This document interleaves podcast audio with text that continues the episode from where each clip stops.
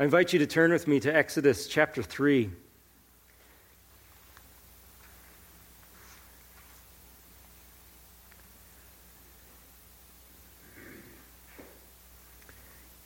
Exodus chapter 3. I'll be reading for our text this morning, verse 16 through chapter 4, verse 17. It's a large chunk of scripture. This is God's word, and we uh, do well to pay attention to what God has revealed to us in his word.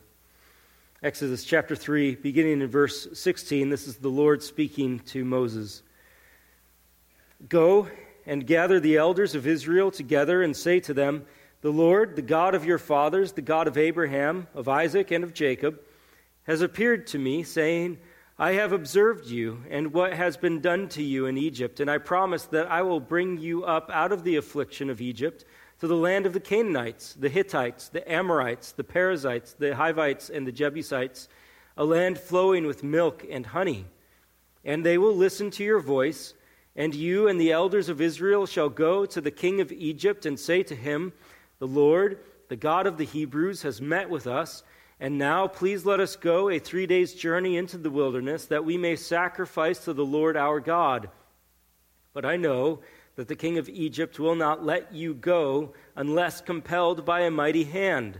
So I will stretch out my hand and strike Egypt with all the wonders that I will do in it. After that, he will let you go. And I will give this people favor in the sight of the Egyptians, and when you go, you shall not go empty. But each woman shall ask of her neighbor, and any woman who lives in her house for silver and gold jewelry and for clothing. You shall put them on your sons and on your daughters, so you shall plunder the Egyptians. Then Moses answered, But behold, they will not believe me or listen to my voice, for they will say, The Lord did not appear to you. The Lord said to him, What is that in your hand? He said, A staff. And he said, Throw it on the ground. So he threw it on the ground, and it became a serpent, and Moses ran from it. But the Lord said to Moses, Put out your hand and catch it by the tail.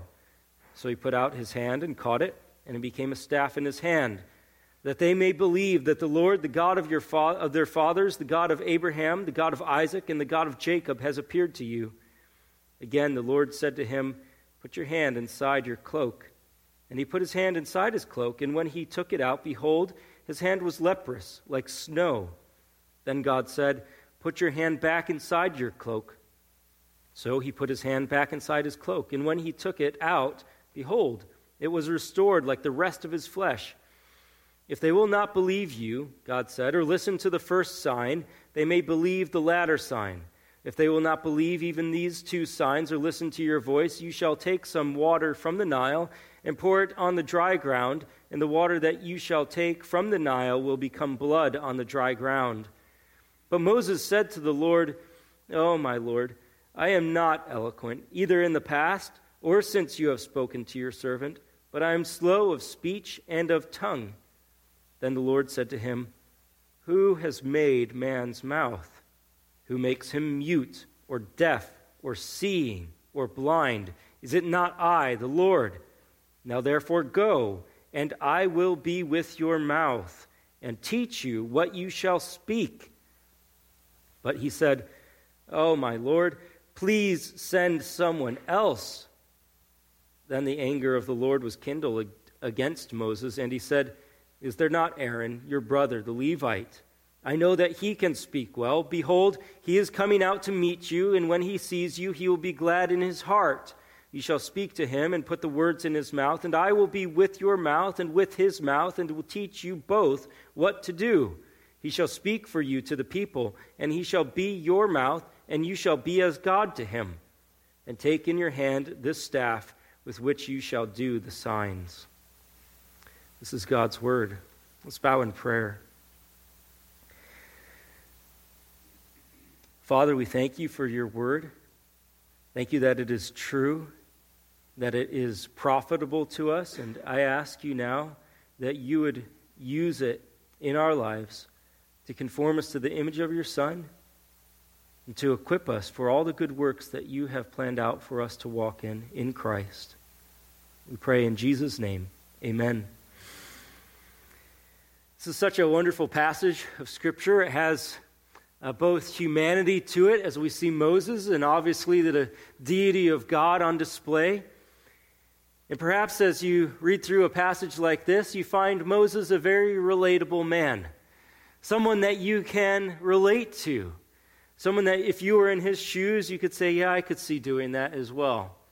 That's one of the wonderful things about God's Word is it speaks to us realizing who we are and what we're like as humans. We are but dust. Reading a passage like this makes us perhaps ask us the question Have you ever felt inadequate for a task?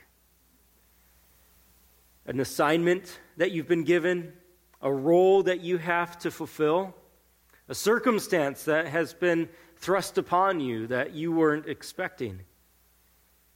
Some of the roles that we have to live in are certainly daunting to us. The role of a father or a mother or a grandparent or being single or being married or your job are all daunting tasks when you take an appropriate time to think about them and you can feel inadequate for them. Or the task of evangelism, trying to go and share the gospel with someone, can make you feel overwhelmed and insufficient for what you are called to do. Or a particular ministry that you take on, or a new responsibility at home or at work, all seem to be like you're in over your head and you're inadequate for whatever new assignment has come upon you.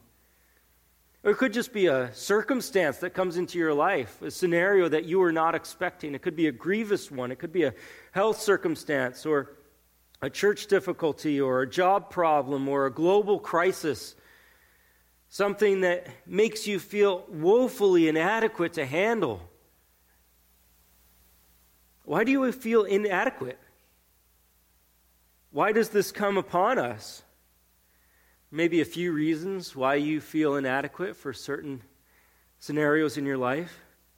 It could be because you look at the scenario and then you look off the top of your head, maybe you can think of 10 other people who would be more fit for that than you are. You can easily come up with other people who can speak better than you, do things better than you, are more competent than you, make things better, more skills than you, and you think they would be adequate, and compared to them, I am inadequate. Could be that you've tried this thing before and you have failed. You think, I've already proven myself to be a failure in this. I have no business to try to do this again. And so your inadequacy comes to the surface yet again. Or maybe you think, I just don't know how to do this. I, I am ignorant about this. I lack the experience. I lack the resources. I lack the energy. I lack the desire. I lack the time. I am woefully inadequate. What do you do when you have to face something like this, where you feel your inadequacy? Well, some of us, we turn tail and we run. We get out of there. Well, I can't do this, so I'm not going to do it. And you're gone. Or maybe you try to manipulate the situation so that it more fits what's suited to you. And so you kind of change the job, take, change the task, change the circumstance, change the role.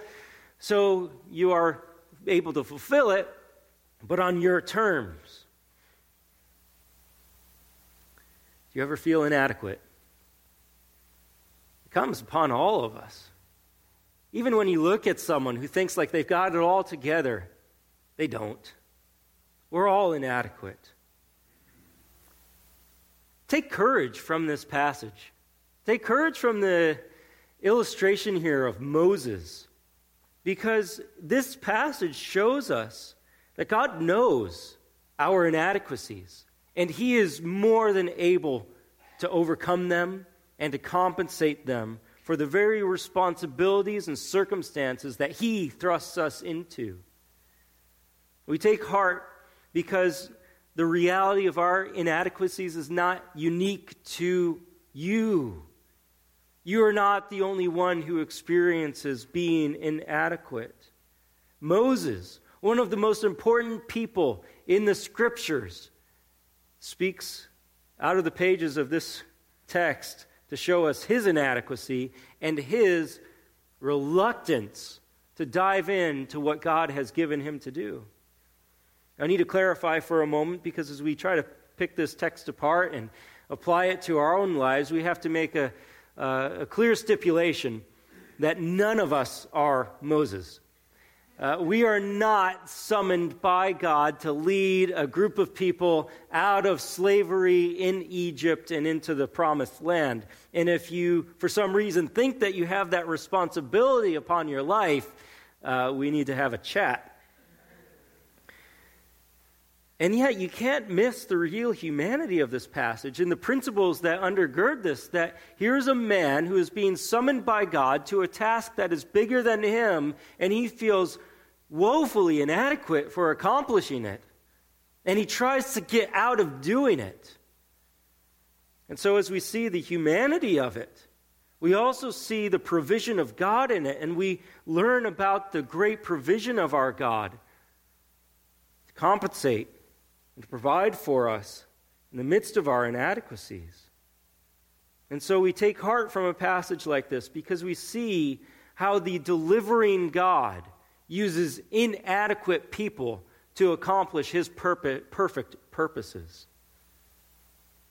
However, God might have a calling in your life, whatever he might have you to do, he is prepared to lead you through that. As we go through this text, the whole of chapter 3 through chapter 4, verse 17, is really a unit. So even though we've already been through many of the verses of chapter 3, we'll retrace our steps just briefly to make sure that we can see this whole unit because the context of this is Moses being spoken to by God from the burning bush as Moses is being summoned to go to lead the Israelites out of Egypt.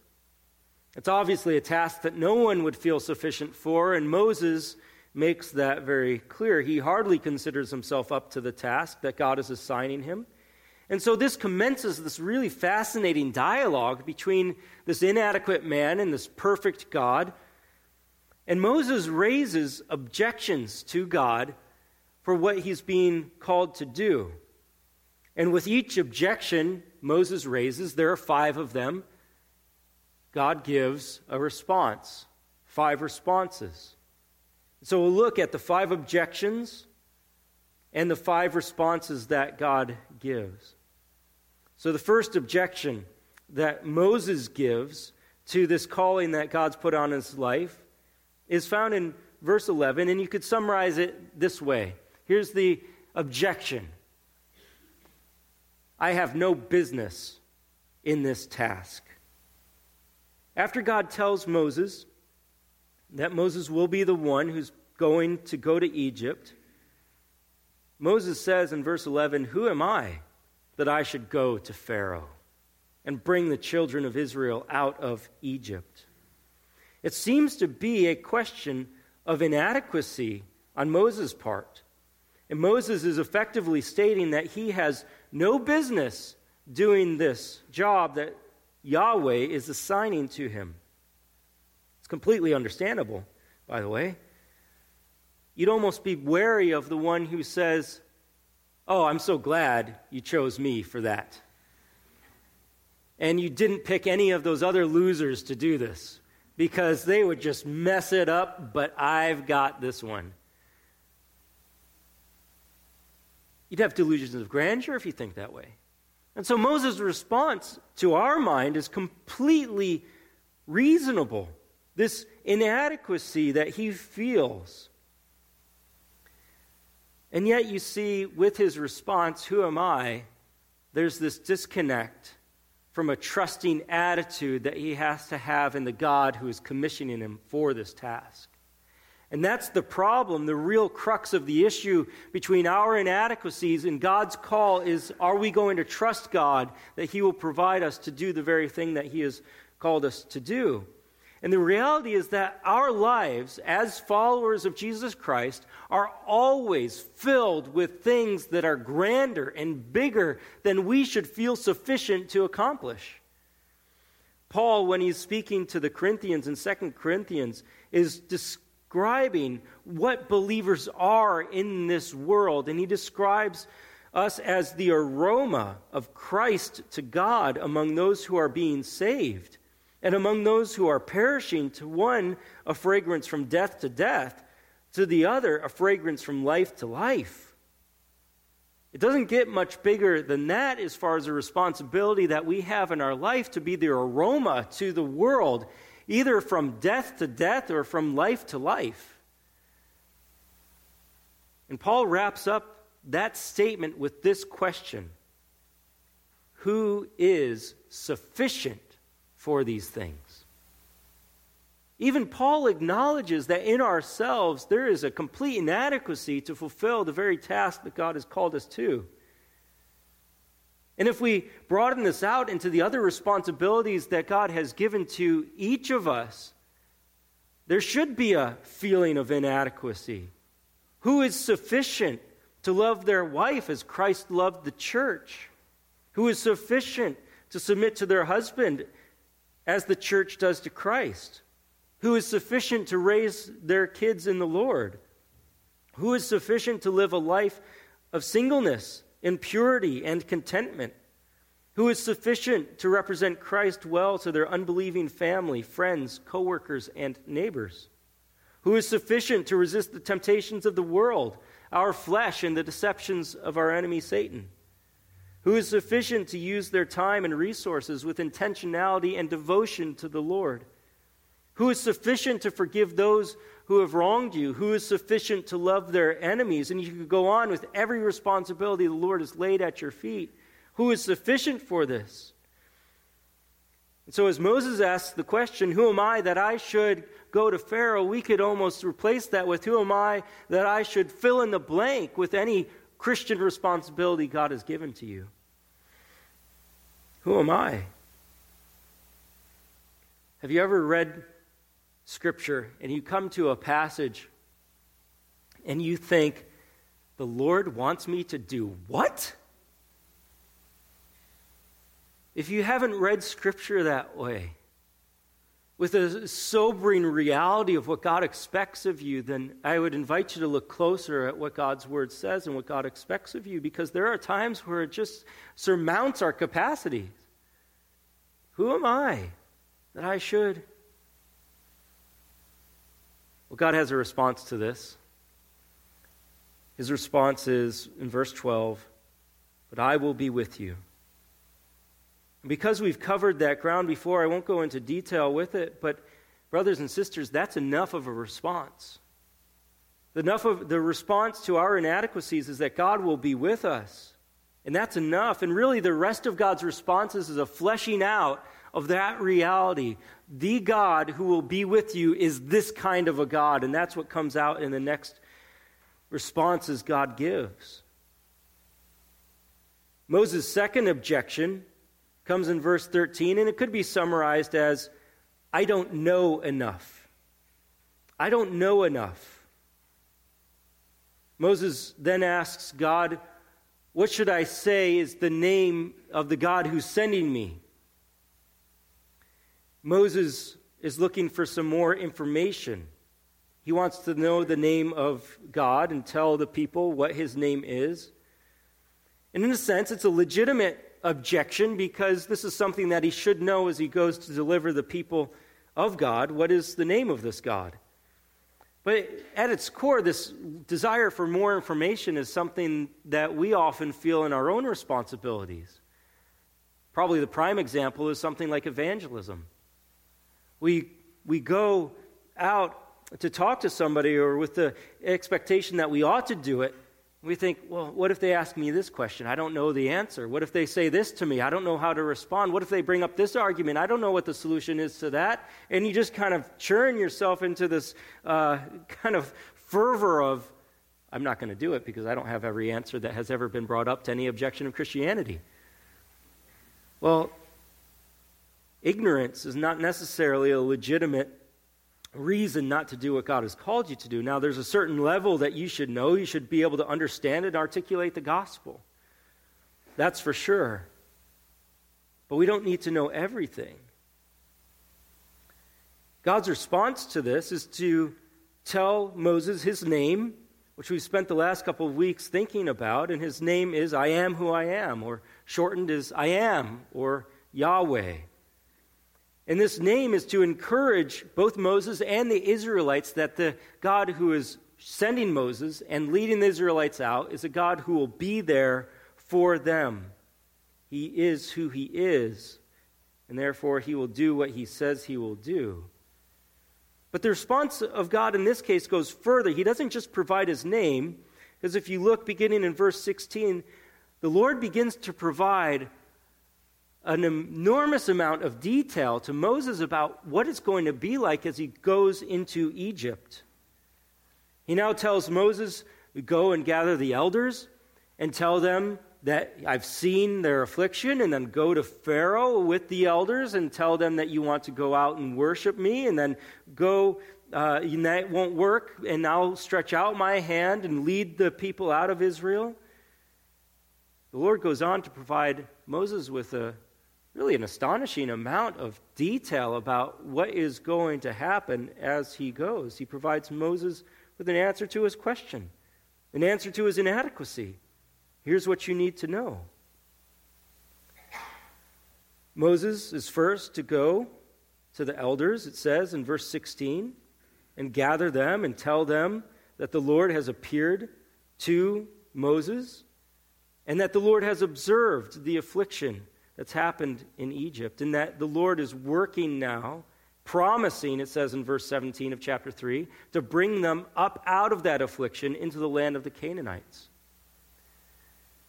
And that's worth just a, a brief aside.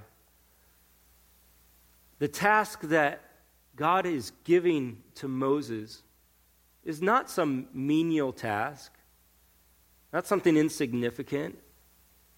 It's not something cruel or mean. It's a good task. It's a task that a delivering God would give. It is a task to deliver people out of this affliction and into a good land. The tasks that God gives us, though they may be hard, difficult, and trying, are good. They are good tasks, good responsibilities. And even the circumstances that are unsavory to us, God intends that for good, our good, and the good of others. And that's what Moses has been assigned this great task of deliverance. What a privilege Moses has to be a part of God's grand plan of redemption. Well, as the elders are to, in verse 18, listen to his voice, or God says that they will listen to your voice, then they're to go to Pharaoh. And they're to go and request of Pharaoh that they can make a journey into the wilderness to worship God. And that brings to us a, a, a substantial point that the whole Exodus, the whole deliverance, is really about worship. It's that the people of Israel might be freed from the oppressive mandates of Pharaoh in order to go and be linked to God and become servants of God and worship Him. Who are they going to serve, Pharaoh or God? Well, God is calling them to come and worship Him. But the Lord knows that Pharaoh is stubborn and will not let them go unless compelled by a mighty hand. Well, guess what God has? He has a mighty hand. And so, as Moses faces this difficult trial of trying to go to a world leader, you think of the audacity of that and asking the leader of the world, let the Israelites, let your slaves go out and worship this God. And Moses knows he's going to be stubborn, but he also should know that he has a God on his side who has a mighty hand, and he will compel Pharaoh to let the Israelites go. Not only that, but God's power is so complete, so sufficient, that as Israel goes out of Egypt, God tells Moses to have the Egypt women ask their neighbors for costly things, and in effect, they will plunder the Egyptians.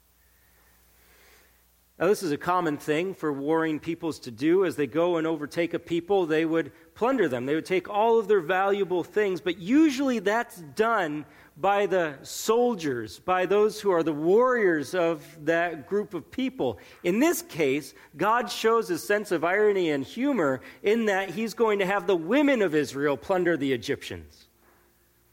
Remember what Pharaoh said through chapter 1 as he sought to kill the Hebrew boys? He said, Let the women live. And with God's sense of humor, who's going to plunder the Egyptians? Well, it's going to be the Israelite women. This is the God who will go with Moses into Egypt and equip him for all that he has to do. So Moses feels ignorant. He doesn't feel equipped for what he has to do, but God provides him all that he's going to need. So God has a response to Moses' second objection. The third objection that Moses has is found in chapter 4, verse 1. Moses says, But behold, they will not believe me or listen to my voice, for they will say, The Lord did not appear to you. And you could summarize this objection as I won't be effective. I won't be effective. The next fear of Moses is that the people won't accept him, and this is not without warrant. Moses, 40 years prior, when he was in Egypt, had tried to intervene for the sake of the Hebrews. Do you recall what happened? He struck down an Egyptian, and the next day he went out to break up a quarrel between the Israelite men, and they said, Who made you a prince and a judge over us? And they effectively rejected him. For 40 years, Moses has now left the land of his upbringing of Egypt.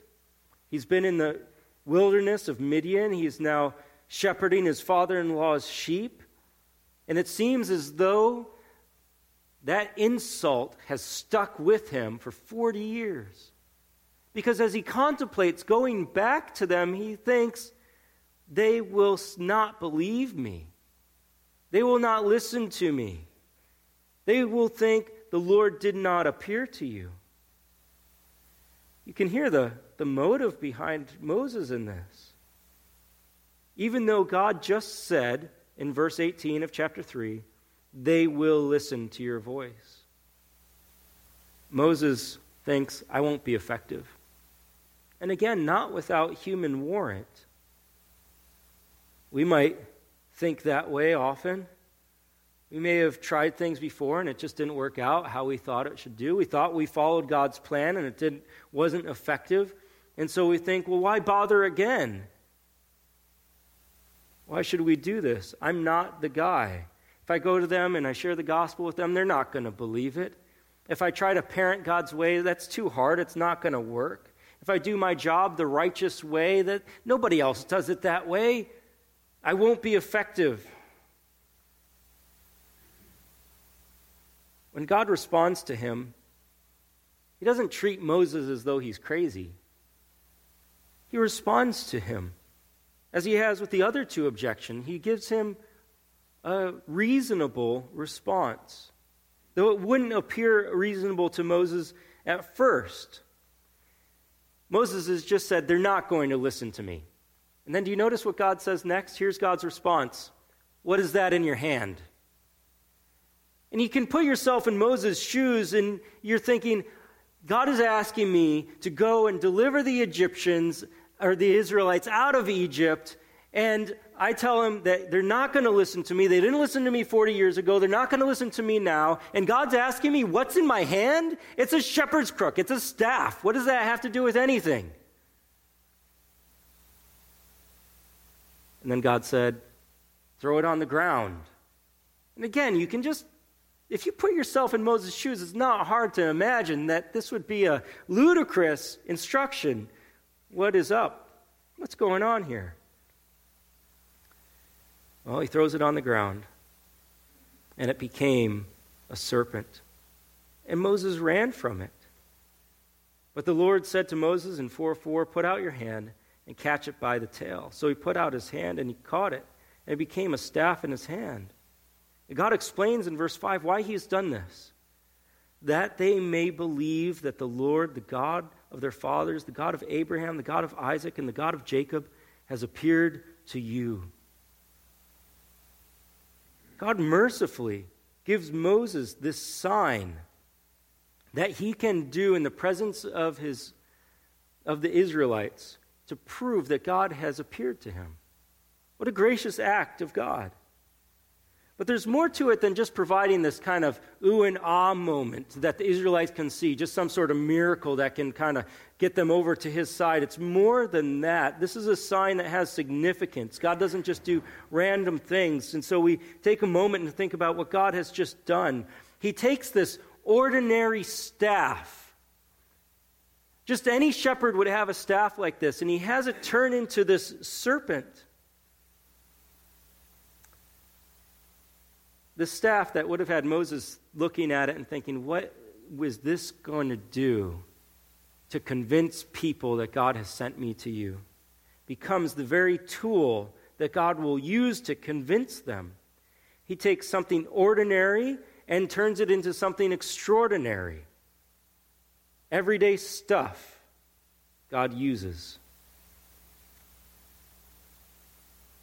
This staff has a prominent place in the rest of Exodus. In chapter 4, verse 17, before Moses sets out, the first thing or last thing God says is, Take in your hand this staff with which you will do the signs. And later on in Exodus, this staff becomes called the staff of God.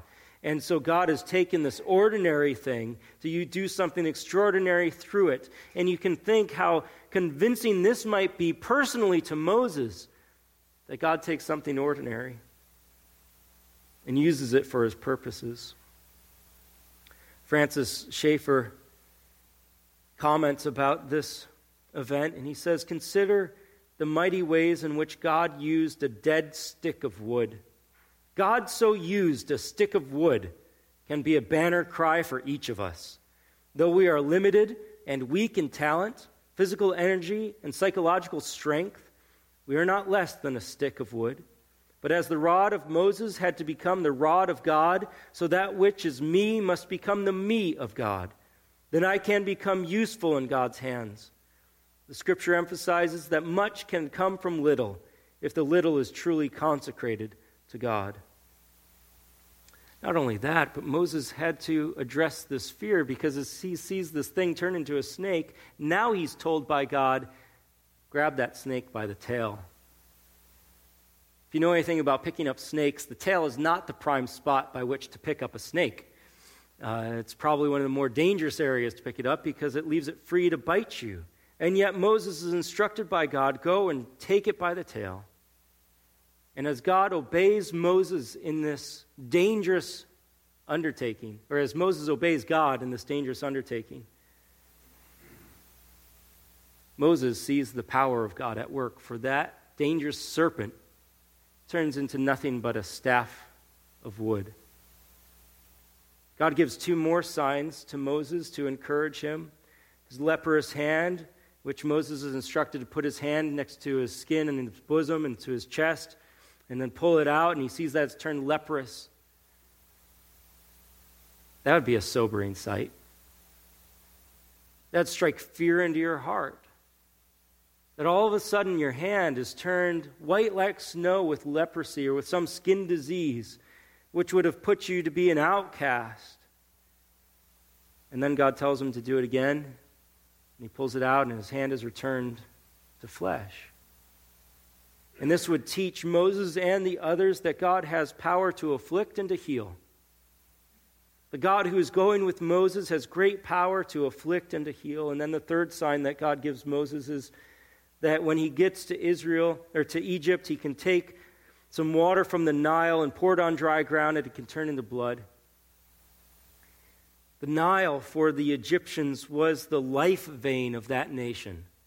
That's what they defend, depended on for life. And God, in a moment, can show that He has power over the very source of life that would strengthen that nation, and He can turn it into death in a moment. So the God who has revealed himself to Moses and who is going with Moses into Egypt is the God who can take the extraordinary and do the extraordinary, the God who has the power to afflict and to heal, and the God who can turn life into death. With God on his side, Moses has the upper hand against Egypt. And this should communicate powerfully to the Israelites. And, dear friends, we have the same God as we go into this world that is against us.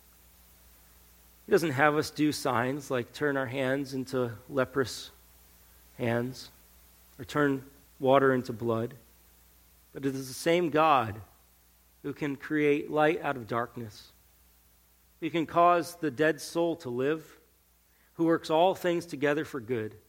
And He's the same God who goes with us into every situation. You think you're not going to be effective, you're not, but God will be. The fourth objection that Moses has is in verse 10 of chapter 4. And the summary of this objection would be I can't talk so good. But Moses said to the Lord, Oh, my Lord, I am not eloquent, either in the past or since you have spoken to your servant, but I am slow of speech and of tongue. Literally, heavy of words and heavy of tongue. It's as though Moses has a brick in his mouth instead of a tongue. We can relate to that, can't we? So many of us have this fear of being put on the spot to say something important Moses has to go hold court with this world power. And it's going to be primarily a battle of words. And he has a tongue like a brick. Oh, man, send somebody else. There's, there is options out there galore. There's so many other people who can speak better than I can. And Moses takes on a little bit of an adversarial tone here, even though he refers to him, God as Lord and Moses as servant. But notice what he says that he's not been eloquent either in the past, that's everything before him, or even since you have been speaking to your servant. So Moses is saying, God, you had the opportunity. In these 30 minutes we've been talking, you could replace my tongue of brick with a tongue of, stone, with, of gold. And you haven't. And so clearly, I can't talk so good. I'm not good for this job. And that's the way that we imagine it. For the various things that God gives us to do, we expect that God should miraculously give us the patience of Job, the boldness of Daniel, the passion of Peter, the brilliance of Paul, and then we'll be good to go on this journey. But before that happens, I'm not I'm not enough. I'm not going to I'm not going to do this. Not until I'm transformed. Well, God has a response for this. He asks Moses some questions. Verse 11 of chapter 4 Who has made man's mouth? Who makes him mute, or deaf, or seeing, or blind? Is it not I, the Lord? As Moses objects, I can't speak very well, God's response is, Yep, I made you like that.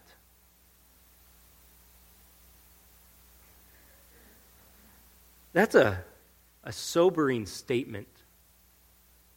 For us who know our inadequacies well, who look to others and are envious of their giftings, and we think if I just had that attribute of that person, my life would be so much easier and so much better. I'd be so much more equipped for the things God's given me to do. But God would say to you, Who has made man's mouth? Who has made him mute or deaf or seeing or blind? And then he takes credit for it. Is it not I, the Lord? This poses some, some, some substantial problems for us as we think about the calamities that happen in the world, particularly to individuals who have things like birth defects, who have stammers, who have deafness, who have blindness. And we might be tempted to think it'd be easier if God did not claim credit for those things. But if you boil it down in the options that are available, either God did it or God didn't do it. And if God didn't do it, who did? And when you boil down that option to who did it, really the, the option becomes well, nobody did.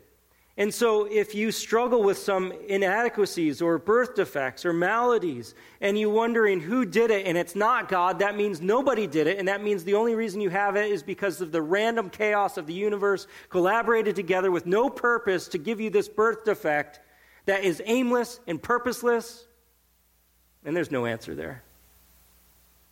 But if you accept and humble yourself before the reality that God did it, that God takes credit for it and He's not trying to apologize for it, then you have somebody that you can ask the question, why, and He has an answer for it. May not be an answer that you like, may not be an answer you want to hear. It may not relieve the pain and the agony that you endure this side of glory, but it will be the answer that there is a God who has a purpose and an intention for this world, and it is good he is not an evil God. And there is one that you can ask rather than just assuming nobody cares. But remember the context of this. This is the Lord speaking to Moses, a man who feels inadequate. And Moses says, I can't speak. And God says, I made you that way. And yet, He's the one God is the one who is choosing Moses for this task. As you feel the inadequacies of your life making you insufficient for the things that you have been called to do, remember, God made you that way, not to keep you from doing the things, but to show that He will be the one who will bring you through the very things that He calls you to do. It's meant to be an encouragement to us. Moses has one last statement. It's not really an objection, it's more like an abdication of responsibility. In verse 13, he just says, Oh, my Lord, please send someone else. You get to that point where all of your objections have been rebutted by God. There's nowhere else to go. You can't think of anything else. All the questions have been answered. God will be with you. This is the kind of God He'll be. He will provide. And you've got nowhere else to go. And you ultimately just say, send someone else. I don't want to do this. Wouldn't that be easier? Wouldn't that always be easier if somebody else did the things that are hard in your life? To my shame, I can't count the number of times that I just wish somebody else would speak. Somebody else would do that thing. Someone else would go and talk to that person. Someone else would lead. Someone else would do this. And I forget the privilege that God grants for us to participate in His work, for He doesn't need us. It's always easier if somebody else did it. That's not the what God is calling us to do. God's response to this could summarize as I've already provided, end of conversation. The anger of the Lord, verse 14, was kindled against Moses, and he said, Is there not Aaron, your brother, the Levite? I know that he can speak well. Behold, he is coming out to meet you, and when he sees you, he will be glad in his heart.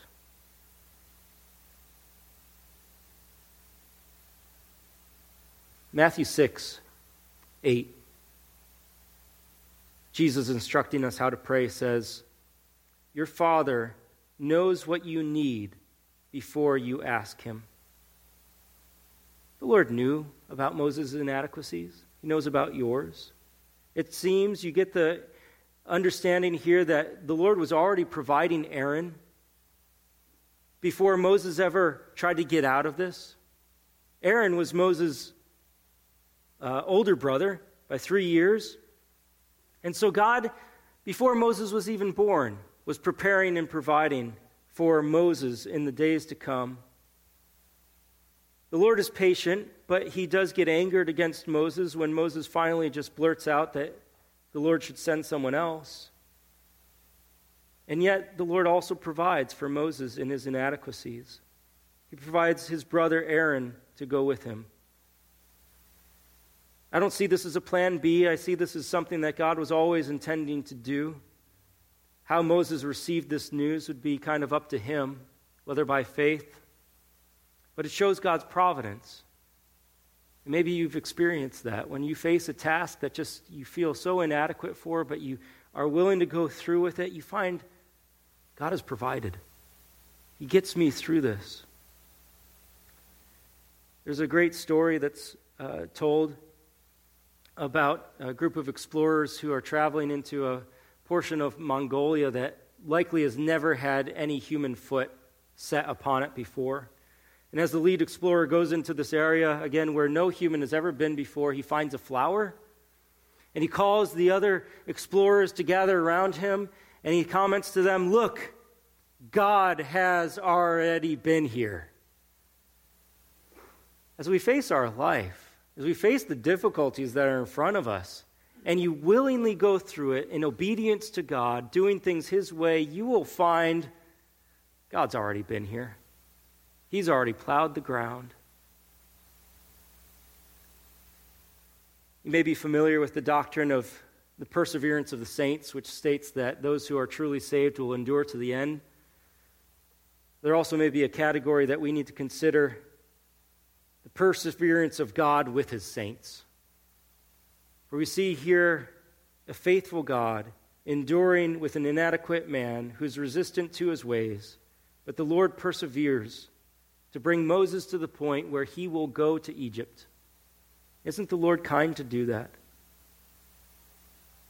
As we close here, let me ask this question of you Is there anything that you know the Lord has called you to do or to be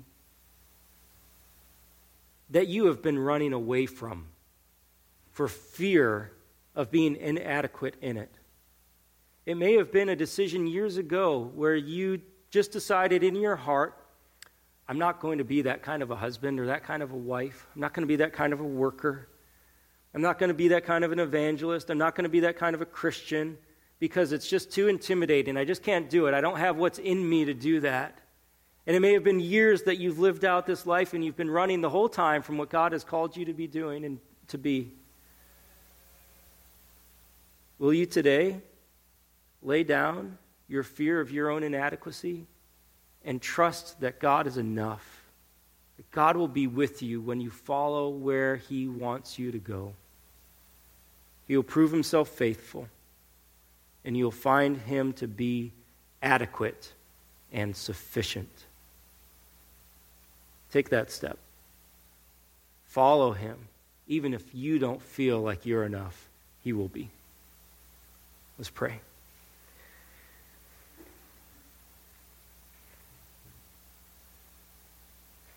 Father, you have no deficiencies in you. You are perfect in all of your ways, in all of your wisdom, your power, your grace is sufficient for us. Your mercy is enough. And you've called us, Lord, to some pretty significant things in this life. And Lord, we admit to you that we are not sufficient for them. But you've proven yourself again and again to be faithful to your word, and you will provide so, Lord, help us to be people who are obedient, who go where you want us to go and do what you want us to do. Help us, Father.